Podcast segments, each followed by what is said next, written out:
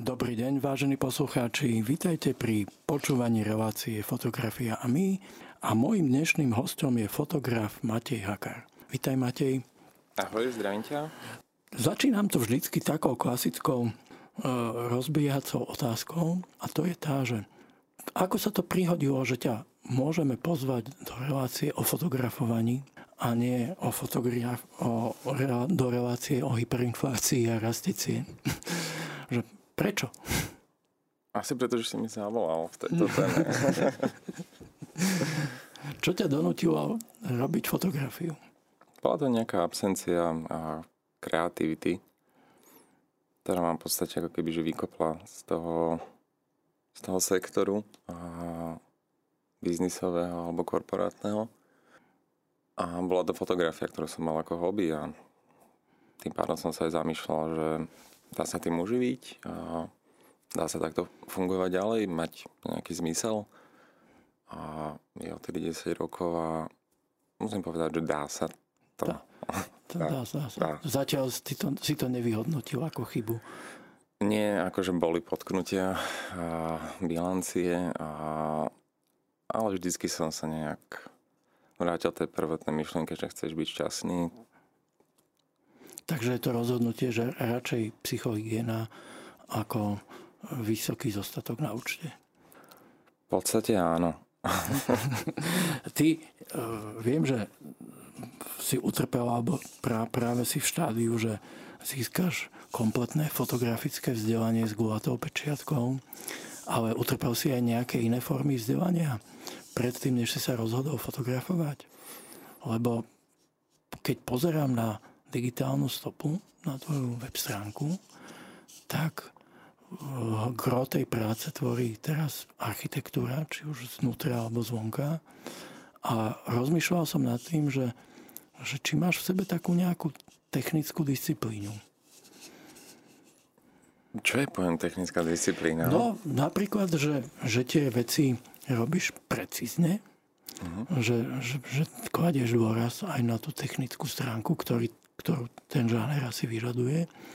A väčšinou, keď sa stretávam s fotografmi, ktorí, ktorí sa dajú či už na produktovú alebo na takúto fotografiu a sú v tom dobrí, čo si myslím, že si v tej architektúre, tak, tak mnohí z nich majú povedzme aj technické vzdelanie.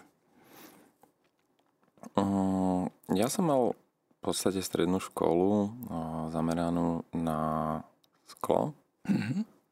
Ja som bol na odbore v podstate malba a dekor. Myslím si, že vždycky som mal nejaký taký vzťah tej precíznosti. Ako dieťa som lepil modely, čo si vyžadovalo jemnú motoriku. Jemnú motoriku, sústredenie, trpezlivosť. A myslím, že, že ako keby, že tie, mm, tie nuancy toho sa sa preniesli aj do tej fotografie. A ono sa to ako keby že formovalo aj žánrovo, ale vždycky čokoľvek som fotil, tak tam dominoval priestor. A nebol som to úplne ja, kto si to ako keby že všimol, ale boli to ľudia okolo mňa, ktorí mi povedali, ale ty fotíš priestor a vo všetkom, čo fotografuješ. A ja, že asi hej, ja tých ľudí nejak Nemusíš. Nemusím. No, ľudia sú problém. Ale niekde, niekde ich máš ako, ako mierku, že figurálna štafaž tam je, aby bolo jasné, ako veľký ten barák je. Áno, to tiež vychádza v podstate z nejakého overovania a aj v podstate na pozeranie si nejakých referencií alebo celkovo v histórii vývoja fotografie, kedy sa mierka začala hm. používať práve v porovnaní s ľuďmi. A aplikujem to, keď to uznám za. Niekedy to tam vážne nepotrebujem. Keď pozerám tie fotky architektúry a asi každý, kto držal v ruke fotoaparát, tak nejakú stavbu odfotil, tak ono to vyzerá zdánlivo asi pre lajkov a bežných divákov, akože čo barák stojí, odfotíme ho tak, aby dobre vyzeral, ale predpokladám, že je za tým veľa plánovania kedy tam prísť? Ako tam prísť? A, dnes mi to už tak nepríde, lebo mám to taký ako keby už podvedomý proces. A na začiatku to bolo o mnoho viac stresujúce. poznať aplikácie, alebo niektoré veci sú od vás vzdialené a vy keď tam pricestujete kvôli tej realizácie, nemáte ten komfort, aby ste tam zostali hm. týždeň. Čiže je to určite o tom plánovaní, o tej elevácii toho slnka, o tom, ako má teplotu, lebo každý mesiac v roku je to iné, že čo robí vysoká oblačnosť, nízka, stredná, čo je to tvrdé, rozptýlené svetlo. Takže určite, určite je to o tom plánovaní a myslím si, že tým rutinným fotením sa človek do toho viacej dostáva, zautomatizuje si tie veci. Až pri takýchto otázkach to tak zo seba roluje, že asi za tým niečo je. Čiže musíš rátať s tým, že slnko bude tam? Uh, áno. Uh, alebo tam? A, alebo nebude. Alebo a, nebude. A keď nebude, tak pracovať s tým, že nebude. Uh, napriek tomu, že sú to fotografie statických scén, statických objektov, predpokladám, že klienti alebo odberateľia tej fotografie do toho dokážu vyniesť stres tým, že požadujú nejaký termín. Takže je to, je to, je to ťažké v tom, že bolo by dobre si to naplánovať na iné ročné obdobie, ale klient to chce teraz? Hmm, to je veľmi dobrá otázka. Aj si ako keby, že tráfil môj posledný projekt, ktorý bol v spolupráci s Černými dierami a slovenskými elektrárňami, ktoré si vymysleli ako veľmi peknú vec, publikáciu o histórii elektrifikácie na Slovensku. Mm-hmm. Mali sme v tom úplne voľnú ruku, teraz sa to zalamuje a už môžem povedať, že to bude na Vianočnom trhu, lebo to stíhame. A to bola požiadavka, ktorá bola pred letom a bolo povedané, že na konci leta to musí byť vyprodukované, lebo sú to nejaké objednávky na papier a vieme, že všetko teraz meška, čiže tlačárne si potrebujú alokovať zdroje. No a tak sa podarilo ako keby nafotiť 21 referencií elektrárni cez jadro, teplo, vodu. A bol som nutený urobiť to v podstate v lete, čo všetci vieme, že asi nie je úplne optimálne na fotenie architektúry. A čiže som skoro vstával, neskoro zaspával. Aby si stihol nízke slnko? Aby som stihol nízke slnko. Dobre. Keď pozerám tie interiéry, tak niekoľkokrát som bol v situácii, že som potreboval odfotiť, ja neviem, priestor bytu, lebo potrebuješ spraviť inzerát alebo nejakým spôsobom ho ukázať. Tam mi príde vždycky najťažšie to upratovanie. A ty to máš také pekne upratované. Máš na to ľudí, ktorí ti to upracujú, aby to vyzeralo vnútri dobre? Alebo, mm. alebo potom zabudnuté veci odretušovávaš v postprocese? A tomu sa snažím vyhnúť, lebo celkovo nemám rád nejaký významový zásah do fotografie.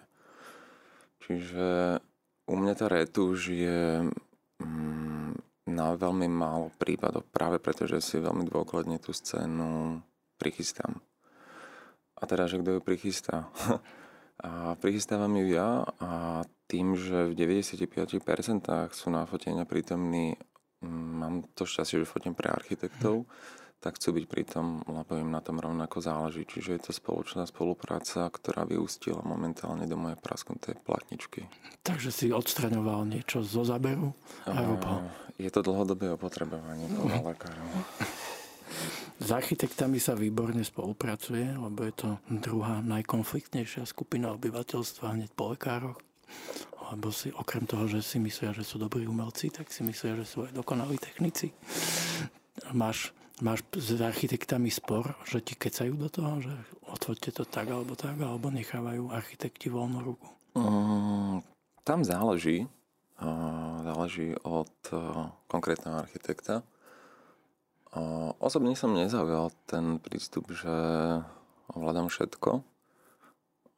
Domnievam sa, že tedy by som začal stagnovať a začal by som cúvať. Čiže nechávam tam priestor aj tomu architektovi, ale nie je to o tom diktáte, je to hmm. o tej diskusii. A vďaka tej diskusii vlastne vznikajú tie veci a myslím si, že som tam ja a je tam aj on, on sa učí, ja sa učím tiež. A zároveň ma to baví, lebo ako hovorím, nie je to nejaký diktát a moja predstava o tom, že inak sa to, inak sa to nedá. Keď dneska pozerám stavby, ktoré vznikajú alebo vzniknú, častokrát sa vlastne pozerám na nejaké vizualizácie, ktoré vzniknú nejak v počítači, mhm. nejakým renderingom.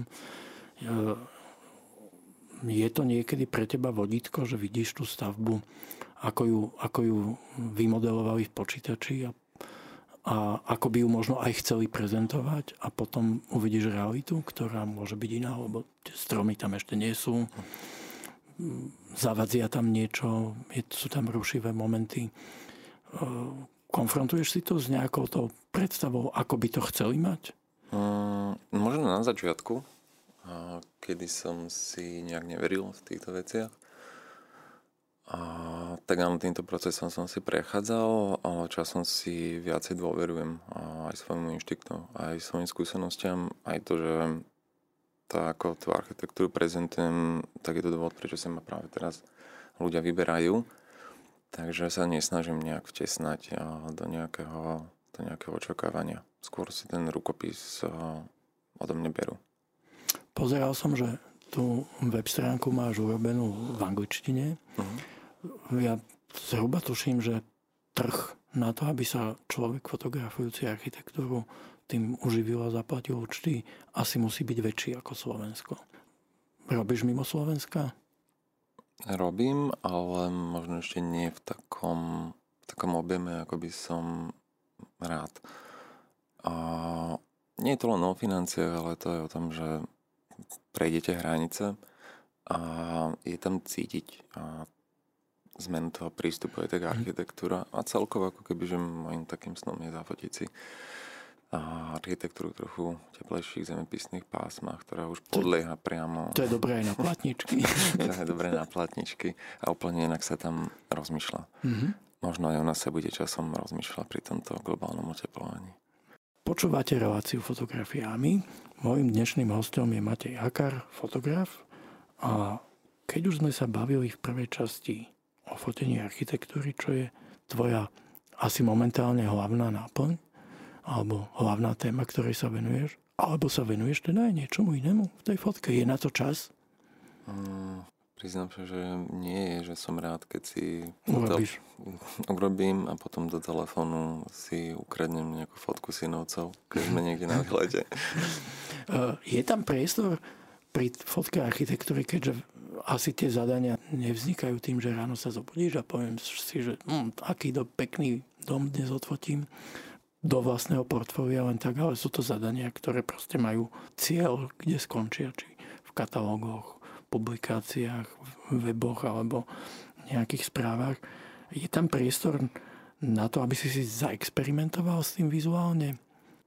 Mm. Napadá ma mhm. totiž to jeden francúzsky fotograf, Laurent Dekik, dúfam, že hovorím dobré jeho meno, ktorý robí veľmi veľa pri architektúre s pohybovou neostrosťou. Proste robí multi-expozície a maznuté budovy. Vyzerá to veľmi efektne. Trhovo to je úspešné ako dekoratívna fotografia a je to vlastná tvorba, je to architekt, ktorý fotí. Či tam máš priestor nejak proste vypadnúť z tej šablóny, ktorú si si sám vytvoril? To je dobrá otázka. Momentálne, momentálne nie. Akože chystám sa zobrať stredoformát a zvitky a fotiť trochu inak. A verím, že sa mi to podarí možno v tomto roku po ukončení veci, ktoré na mňa teraz tlačia. A, ale áno, akože cítim mm, niekde, že bolo by fajn a výsť z tej bubliny alebo z toho, čo človek vlastne vytvoril. že, no, takto, takto síce klienti vedia zhruba, čo dostanú, že, že, že ich neprekvapíš tým, že to bude kompozične e, prekvapujúce, ale nepoužiteľné. Ale, ale držíš teda, držíš si svoj zadefinovaný priestor, že toto je výsledok, ktorý odo mňa dostanete.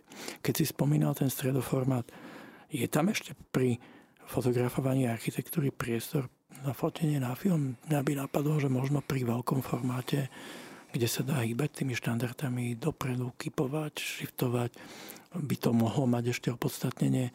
Je tam priestor zobrať veľkoformát a robiť nejaké veci na film?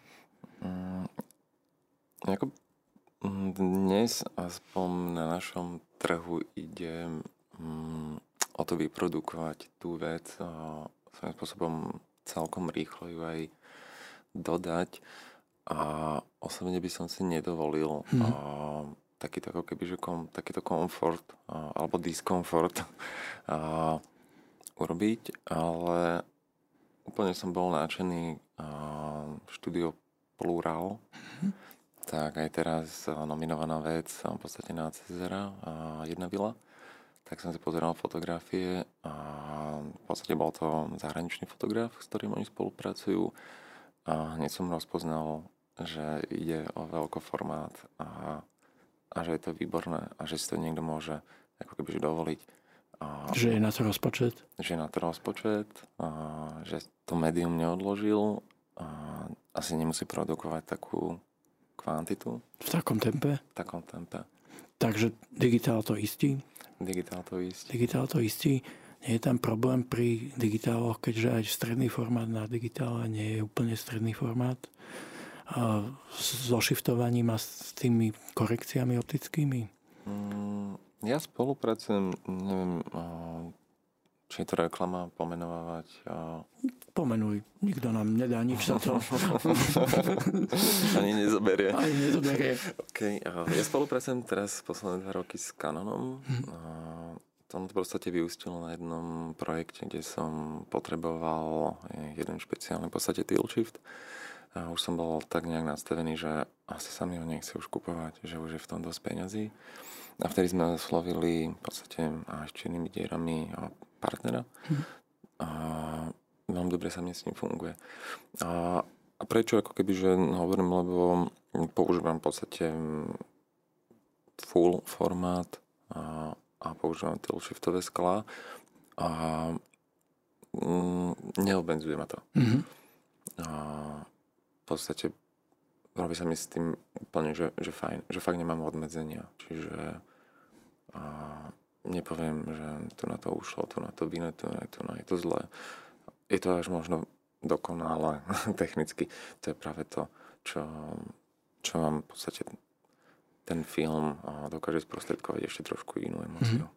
Tak keď prišiel digitál, všetci sme sa tešili, že nás to zbaví problémov s prachom, škrabancami a zrýchli to tie veci a výsledok bol aj ten, že padli ceny za, za tú prácu. Ale skladáš niekedy nejaké snímky, že je to tak veľké, že to treba vyskladať z viacerých záberov do nejakej panorámy, alebo skladáš snímky nad seba, pod seba, vedľa seba? S týmto prístupom som sa stretol aj v podstate s priznaným prístupom. Osobne som sa chcel práve preto vyhnúť, že som videl, že je to už aplikované. Mm a skôr sa snažím komponovať úplne ako keby, že jasne na tú jednu snímku a vyhybať sa kompozitným záberom. Stará Toto, škola. Stará škola. Tak aspoň, aspoň je to potom čisté, že aj tým, že vlastne nemiešaš ten, ten veľký formát je lákavý, ale ak by si mal jednu sériu urobenú veľkým formátom v tom portfóliu, tak zase by kričala z toho, lebo to podanie perspektívy je tam proste také iné, že nevieš to popísať. Ja keď počuješ hrať husle a povieš si, že však fajn a potom počuješ hrať stradivárky husle a niečo tam je a nevieš to, nevieš to eh, matematicky vyjadriť, ale, ale je to iné. Ale to sme, to sme sa zase zamotali v technike a ja som chcel v tomto vstupe sa pýtať, že Ty teraz končíš vysokú školu výtvarných umení? Alebo ako si na tom? Tak ja verím, že áno. že si ťa tam nenechajú. A k tomu smeruje tá otázka, že čo ti tá škola dala? Máš pocit, že, že mala na teba transformačný účinok, že si iný, ako keď si tam prišiel? Mm, minimálne som starší, lebo čas plyne. Že bol a... si v príjemnej karanténe, že si nemusel zostarnúť za pásom. tak, a No, akurát včera som nad tým premyšľal, bol som na pive s kamarátom a hovorím mu, že niečo počúvaj, že tých 6 rokov mi dalo čas a premýšľať, skúšať. Aj keď som možno neskúšal toľko, koľko skúšali druhý, lebo som musel fungovať aj ekonomicky. Tým, že som nastúpil na vysokoškolské štúdium hm. určite neskôr. Ale nikdy by som nedostal toľko času alebo odstupu. A ako pamätám si počas štúdia minimálne tri situácie, kedy som klientom povedal nie, alebo som niekde na workshope, alebo som v zahraničí, alebo niečo spojené v podstate so školou.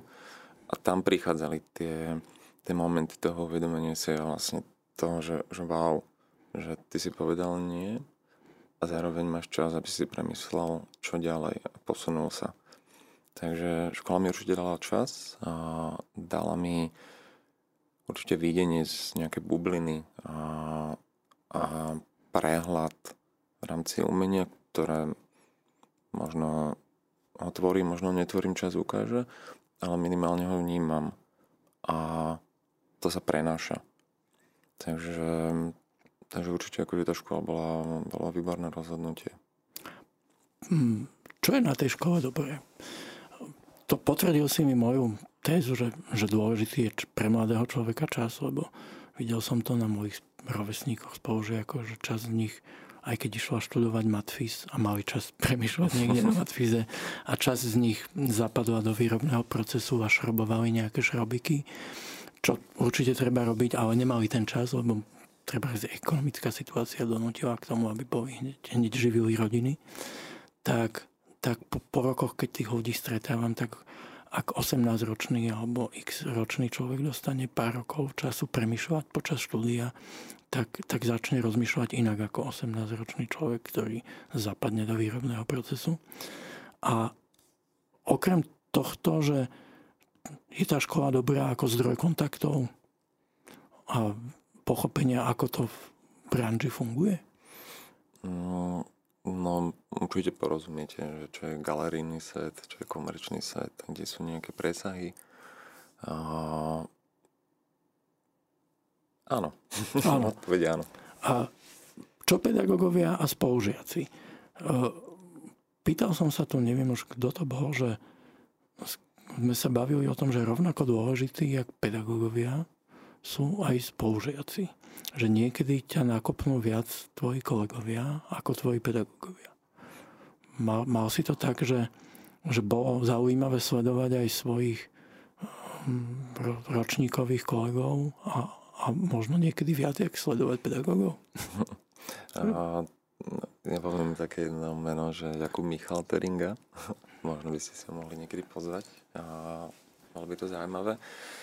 Tak on je pre mňa ako keby, že taký už od momentu, kedy sme sa stretli v prvom ročníku a sme sa rozprávali, a to ako uvažoval a, a ako uvažuje dodnes. A podľa mňa má veľmi veľkú ľahkosť, nadhľad nad vecami. A bolo pre mňa extrémne inšpiratívne a aj v momentoch, kedy ako keby, že neprišlo k porozumeniu od toho pedagóga, tak on a rieš seba.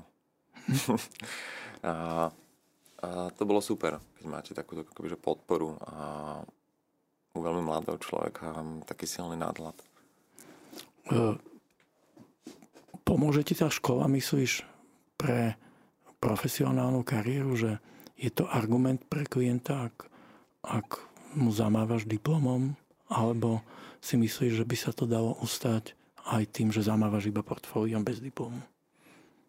Mm, ako v určitom veľmi ťažko sa mi ako keby, že o to odstupuje, lebo nejaké, v podstate sa to nazvať úspechy som zažil už počas štúdia na škole a samozrejme, že v rámci rozhovorov som spomínal školu, nemával som so žiadnym diplomom.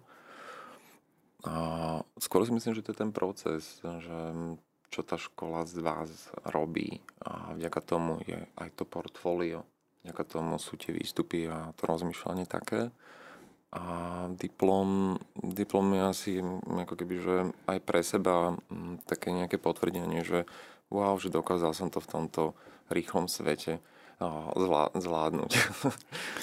Ty si bol na stáži aj v zahraničí. Uh-huh. Keď porovnáš školský systém tu a tam, aký je rozdiel? Uh-huh. A ja som bol v Gente na Kask konzervatóriu. Čo som indikoval ako rozdiel oproti môžem to porovnávať len s Vysokou školou výtvarných umení, lebo inde som v podstate na Slovensku neštudoval, tak bol tam dosilne kladený dôraz aj na technické spracovanie. A, aj na určité nejaké ako kebyže komerčné sa uplatnenie na trhu.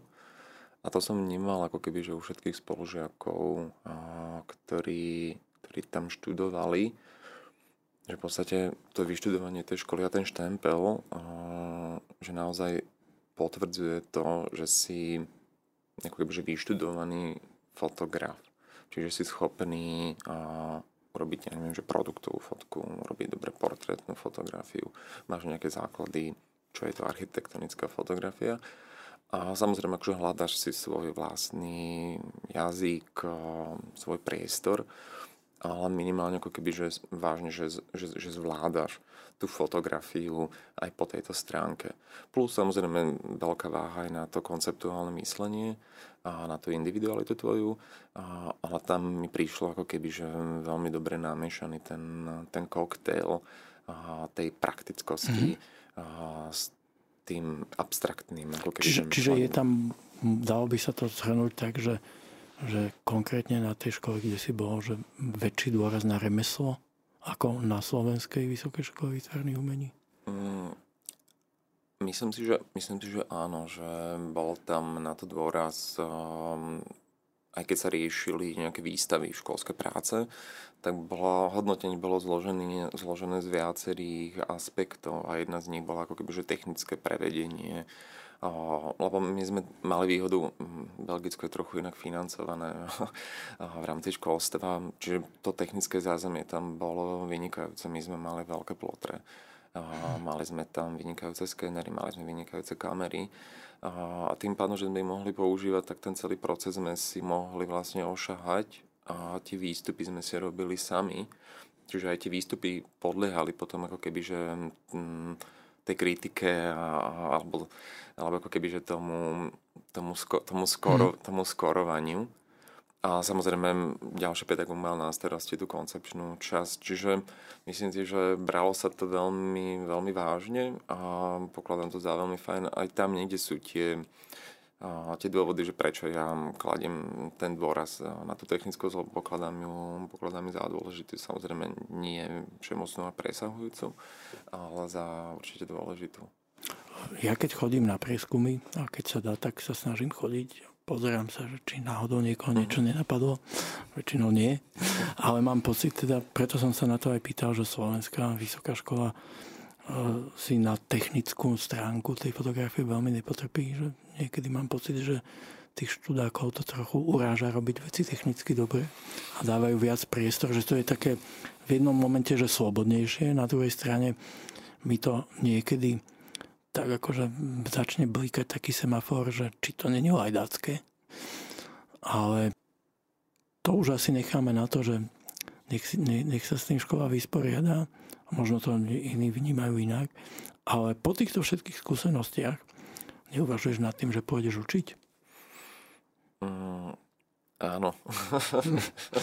Takže doktoránske štúdium niekde ti vrtá hlave? A, vrtá, ale tým, že nie som nie som ten typ, čo sa veľmi dobre vie sústrediť na písanie. A, tak toto je možno ako keby že ten dôvod.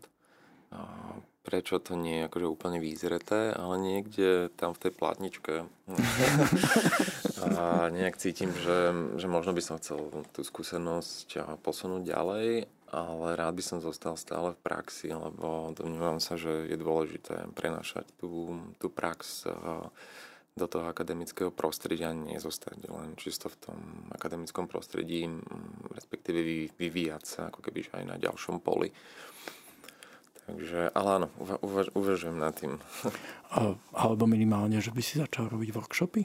Mm. Že plno fotografov dneska robí to, že, že vyplňajú čas medzi dvomi zákazkami tým, že organizujú workshopy a vydávajú výukové videá alebo mm. tutoriály bola by to cesta, že aj mimo akademického prostredia, že by si sa pustil do nejakej Ako osvety? To, mm, v určitej miere ma to aj čaká vzhľadom k spolupráci s partnerom, ale nie je to ako keby, že dráha, ktorou sa chcem teraz uberať.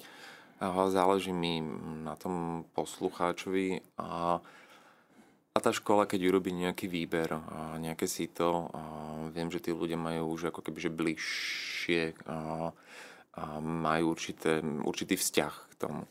Čiže skôr by som chcel pracovať s ľuďmi, ktorí ten vzťah majú a prešli možno nejakým tým, tým sitom, ako robiť a, nejaké, verejné work, nejaké verejné workshopy.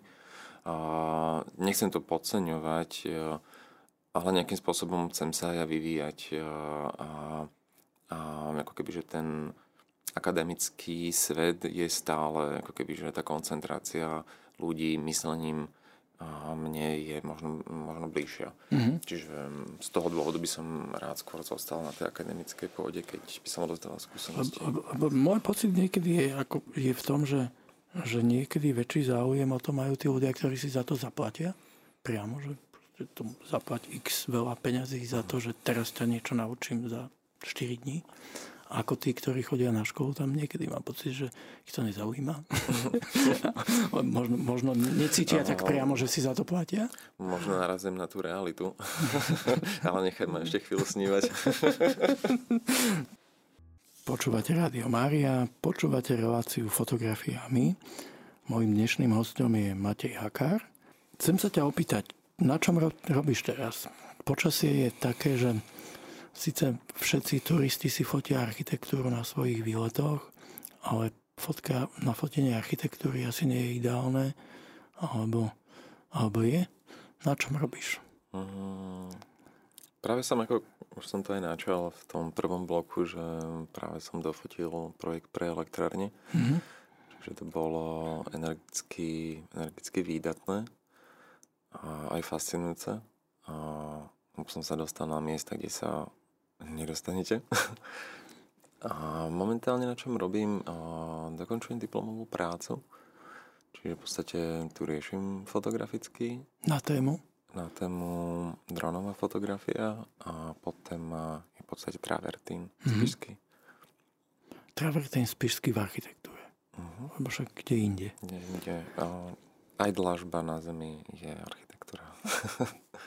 To je, to je dobré, ak by si to viacerí uvedomili a, a dbali na to. Keď tu bol Peter Korček, ten uh-huh. fotí stanice, uh-huh. toho som sa pýtal, že či, či náhodou že železnice potom neskočili po tých fotkách, tvrdil, že zatiaľ nie, že uh-huh. dal im vedieť, ale nie. Tak je fajn, že elektrárne sa nad tým zamysleli, že bolo by dobré mať zaujímavú tému zdokumentovanú. Pri tom fotení fotografia architektúry asi nie je dokumentárna fotka, reportážna alebo niečo, kde by bolo skrumáš, chaos a nejak, nejaká veľká dynamika. Napriek tomu veselá príhoda z natáčania. Čo sa môže udiať prekvapivého pri fotení architektúry? Mm, ten batoh je veľký. a platničky to cítia. A aj ten batoh vlastne príhod. Um, úplne, úplne asi ako keby najposlednejšia. To bolo, to bolo túto zimu.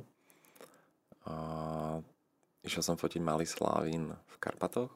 A veľmi pekná realizácia. A prišiel som tam a som taký, že neodchádzam dokiaľ nemám veci hotové. A odišlo už aj druhé auto, ktoré ma nejak nechcelo čakať. Povedali, oni sa vrátia. A nevrátili sa. A nevrátili sa. A ty s veľkým batohom? S veľkým batohom a možno nie až tak úplne dobre oblečený, respektíve po 6 hodinách v zime asi, keď ste staticky, asi nikto nie je dobre oblečený. Tak som sa prešiel. A, a hovoril som si, je ti to treba? Za tie peniaze? je ti treba tie veci robiť uh, tak dôkladne? Že už sa prekonaj, už, už si povedz, že sadni do toho vyriatého auta mm. a choď, však to máš, to stačí. Takže mm, dosť často si toto hovorím. Keď, keď hovoríš, že mali slaví na 6 hodín, koľko v priemere to trvá? Lebo ja mám pocit, že to je, to, napriek tomu, že tie veci sa nehýbu, tak to je zdlhavá robota. Že statívom sem, statívom tam. Tak 12 hodín spíte, hodinu fotíte. A zvyšok času naháňate ľudí, aby zaplatili faktúry. A, no, akože u mňa um, u mňa je to tak, že ja poviem príklad, aby si to vedel divák, posluchač a predstaviť tak pri nejakom rodinnom dome, kde je predmetom aj interiérový dizajn a aj exteriér a nejaký, vlastne nejaký kontext, tak pre mňa je to tých 12-13 hodín. A na väčších veciach, ktoré majú väčšiu súvislosť, ako napríklad bola teraz Jelšava a pre černé diery, a rekonštrukcia kaštieľa, respektíve určitých jeho častí, a, tak to boli dva dní a stále máte pocit, že, že to nie je ešte ono. A, až potom si tak uvedomíte, že vlastne je to fajn fotíte do poslednej chvíle, dokedy auto neodchádza. Takže mm, niekedy, niekedy to je týždeň, mm-hmm. niekedy sú to dva týždne. A, alebo chodíte na to miesto 4 krát a poviete, a mal som sa zahodiť o hodinu skôr. Aj teraz som sa mal zahodiť o hodinu mm. skôr aj ten tretíkrát. tak potom prídete za tmy a radšej si to počkáte. Takže mm. sú, akože ono, ono vám to neujde, ale, ale musíte si na to počkať. Mm-hmm. A to hovoríme o čase čistého fotenia. Čistého fotenia. Čiže post, post proces. Uh-huh. Toho post procesu je tam asi toľko? Koľko fotenia? Mm, nejak som, tým, že sa snažím mať tie scény uh, už už fakt uh, pripravený na tú fotografiu. Ako som povedal, nemám rád ten zásah, uh, nejaký významový. Uh, tak myslím si, že už som celkom, celkom efektívny, ako keby, že aj vo výberoch, aj v tej postprodukcii. Takže môžem povedať, že za mňa je to možno polka času tej postprodukcie, ale na čo kladem poslednú dobu dôraz je ten select. Mm-hmm. A ono sa stále nedá, ako keby tá fotografia posúvať milovými krokmi nejak ďalej, najmä keď ste uviazli vo svojom rukopise. a trošku za sebou žartujem. A, tak ten výber, ten select, tá editácia je extrémne dôležitá. To, čo tu kedysi bolo a riešilo sa v redakciách, a editor neznamenal, že editoval a niečo posúval, ale on vyberal Aj. fotografie. A toto remeslo Zaniklo. áno. Zaniklo. Toto Možno ho majú v týždni, neviem, asi v týždni ešte je to, je, je, to, je to možné. Čiže mm, dnes sú ako keby, že editori, vy ste editor a vaši priatelia, ktorí sú citliví na fotografiu alebo robia knihy. Čiže, čiže pre mňa to editovanie momentálne aj ako keby, že ďalšia oblasť, v ktorej sa chcem zlepšovať, na ktorú kladiem dôraz. A snažím sa to vysvetliť aj klientom, že tu nejde o objem, ale tu ide o kvalitu. Tu ide o to, aby ten album, tá séria vedela udržať diváka, aby mala výtvarné, ale aj architektonické kvality, aby mala presah s tým prostredím nejaký kontext. Čiže, čiže dostať ako keby, že už do o mnoho menšieho počtu, o mnoho väčšiu údernosť. A to neznamená, že robiť menej, že aha, že ty dodávaš menej fotiek a ono to trvá viac. Uh, určite sú to veci, ktoré sa robia niekedy aj v časovom strese, že musíš uh-huh. splniť nejaký termín, kedy to ide do tlače alebo niekam. Ale keď triediš, uh-huh. uh, uh, triediš hneď po fotení, alebo si nechávaš ten odstup, aby ti vyšumeli tie zážitky, pachy, zvuky z tej lokácie a aby si sa od toho nejak odstrihol? Od toho zážitku z fotenia. Uh-huh. Nechávaš si, ak, ak môžeš, priestor, alebo si ten typ fotografa, ktorý príde domov, vysype kartu, e, vyrazí dve tretiny fotiek a hotovo? Um, kartu vysypem, ale z toho dôvodu, aby som zalohoval dáta. Áno. A, ale na ten výber si nechávam čas a nerobím to, pokiaľ nemusím. Pokiaľ netlačí na mňa vydavateľ, že už to má byť v tom magazíne alebo už to má ísť niekam, tak eh, v tom momente si nechávam od toho odstup. Um, ale niekedy, niekedy sa fakt teším a niekedy si tomu sadnem. Ale nie je to, že by som urobil ten finálny výber, len si to prejdem. Možno si vyberiem dve za seba dobré fotky, s ktorými sa hrám a hľadám na nich nejakú možno finálnu vizualitu. lebo teším sa. Vie, vieš už pri fotení, že tá fotka bude dobrá? Ja, ja mám, hlavne keď fotím na film, kde, kde si to neviem skontrolovať na displeji, lebo treba najprv vyvolať film a uh-huh. niečo s tým spraviť, tak väčšinou mám pocit, že ak tá fotka bude dobrá, tak to cítim v momente, keď stlačím tú spúšť, tak niekde v žalúdku zacítim taký kopanec do, do brucha, ktorý mi povie, že toto bude dobré. Nebýva to často, ale, ale ak je tá fotka silná, cítiš už pri fotení, že toto bude pecka? Asi fotografie majú niečo so žalúdkom, keď, a myslím si, že toto podobné sa deje, deje aj u mňa. Pri tom digitále je to, je to o to zradnejšie, že v tom momente ako keby, že urobíte radšej viacej tých variant. A, ale akože historicky, keď sa pozriem na tie veci, tak tá prvá, tá prvá, ktorá tam vznikla, keď som to zažil, zacítil, tak bola akože, to bola ona. Mm-hmm. Svietiš ešte do toho nejak vnútri, vonku. Lebo niekedy ten barak, aj keby sa dobre nasvietil, viem, že by to bolo drahé, tá produkcia, viesť si tam veľké výkonné svetla, ale svietíš vonku vnútri, prisvedcuješ si to? A, robil som to mm, v dobe vlastne štúdia, keď som si robil projekty. Tam som nasvedcoval, dokonca som nasvedcoval do umenia v Piešťanoch, čo nie je úplne najmenšia stavba.